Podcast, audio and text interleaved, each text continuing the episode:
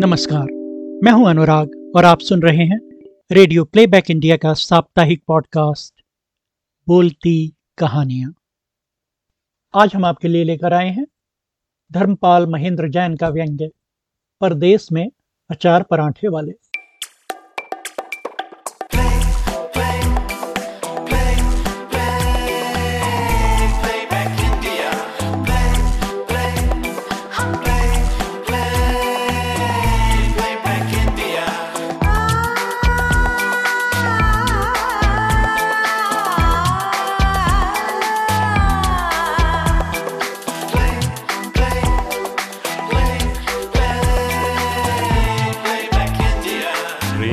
Playback India America में कमला Harris उपराष्ट्रपति क्या बनी? अपनी तो हो गई बल्ले बल्ले ज्योतिषाचार्यों के हिसाब से कालांतर में वे अमेरिका की राष्ट्रपति भी बन जाएँगी।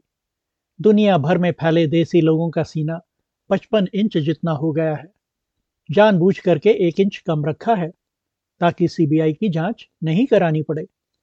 यूँ तो प्रवासी भारतीयों की विदेशों में धाक मज़बूत है, पर राजनीति भारतवंशियों के सिर पर चढ़कर बोलती है, मॉरिशस, सूरीनाम, गयाना, फिजी आदि देशों में सालों से प्रधानमंत्री और राष्ट्रपति पदों पर भारतवंशियों का कब्जा है।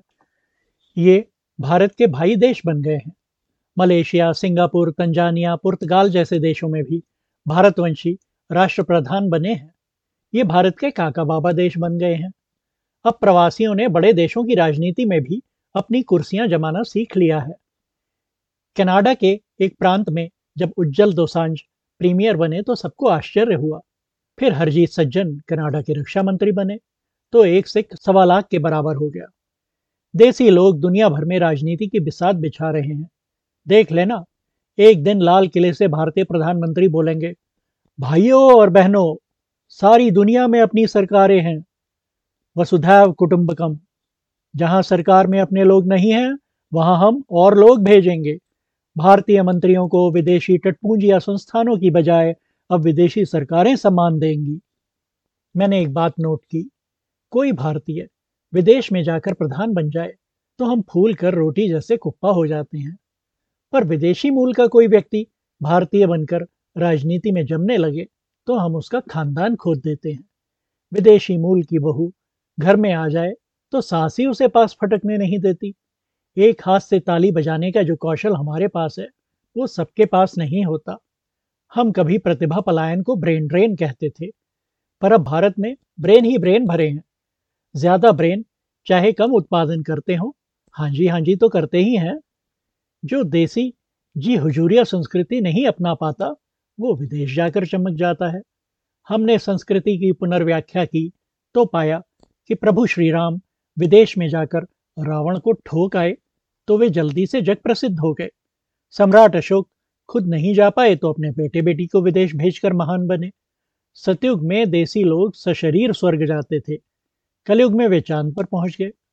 विदेश जाकर प्रवासी होना जीवन को नए अर्थ देना है। दुनिया में हर कहीं देसी लोग टॉप में जगमगाते हैं। प्रवासी पुरुष खुद को सत्य, नडेला या सुंदर पिचाई से कम नहीं समझते। और प्रवासी बहनें खुद को कल्पना चावला और कमला हैरिस से एक कदम आगे मानती हैं।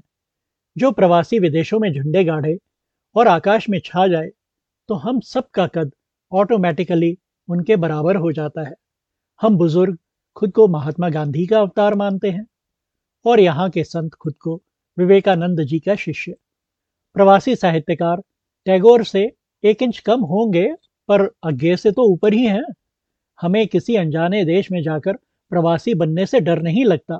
हमें विश्वास है कि अपना कोई बंदा वहाँ मिलेगा ही। कुछ नहीं तो अचार पराठे खिलाएगा, और दूध नहीं भी हुआ तो ब्लैक टी को किसी रेस्टोरेंट से उठाई गिरी में लाए गए पाउच की शक्कर से मीठी करके ही पिलाएगा। भला हो सरकारी प्रतिनिधि मंडलों का। वे विदेश में आकर सरकारी बजट चट्ट कर जाते हैं और इसे भारतीय संस्कृति का विकास बताते हैं। देसी लोग विदेशी शहरों में नवरात्रि और दिवाली मनाकर भारतीय संस्कृति को जो पहचान देते हैं, वो राजनीति के चश्मे से नहीं दिखती। जय हो कोरोना की, कि दुनिया भर के लोग नमस्ते करना और बोलना सीख गए। काढ़ा, दुनिया का इम्यूनिटी बूस्टर बन गया। बस भारतीय मीडिया ने प्रवासी शब्द का सारा मान सम्मान धूल में मिला दिया। कोविड काल में शहरी मजदूर, गाँव वापसी क्या करने लगे, उन्हें प्रवासी मजदूर कहना शुरू कर दिया। जिन्हें वंचित, बेरोजगार, निर्धन मजदूर कहना चाहिए था उन्हें प्रवासी सम्मान दे दिया। हमने वर्षों की मेहनत से प्रवासी शब्द को गौरवमय बनाया था। अब हमें सम्मान लेने के लिए चीख चीख कर खुद को एनआरआई कहना पड़ता है।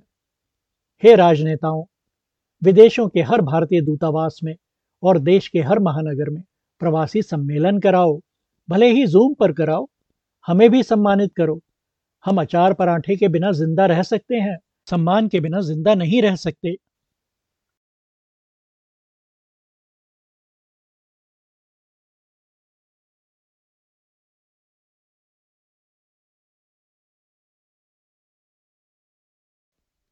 Hello.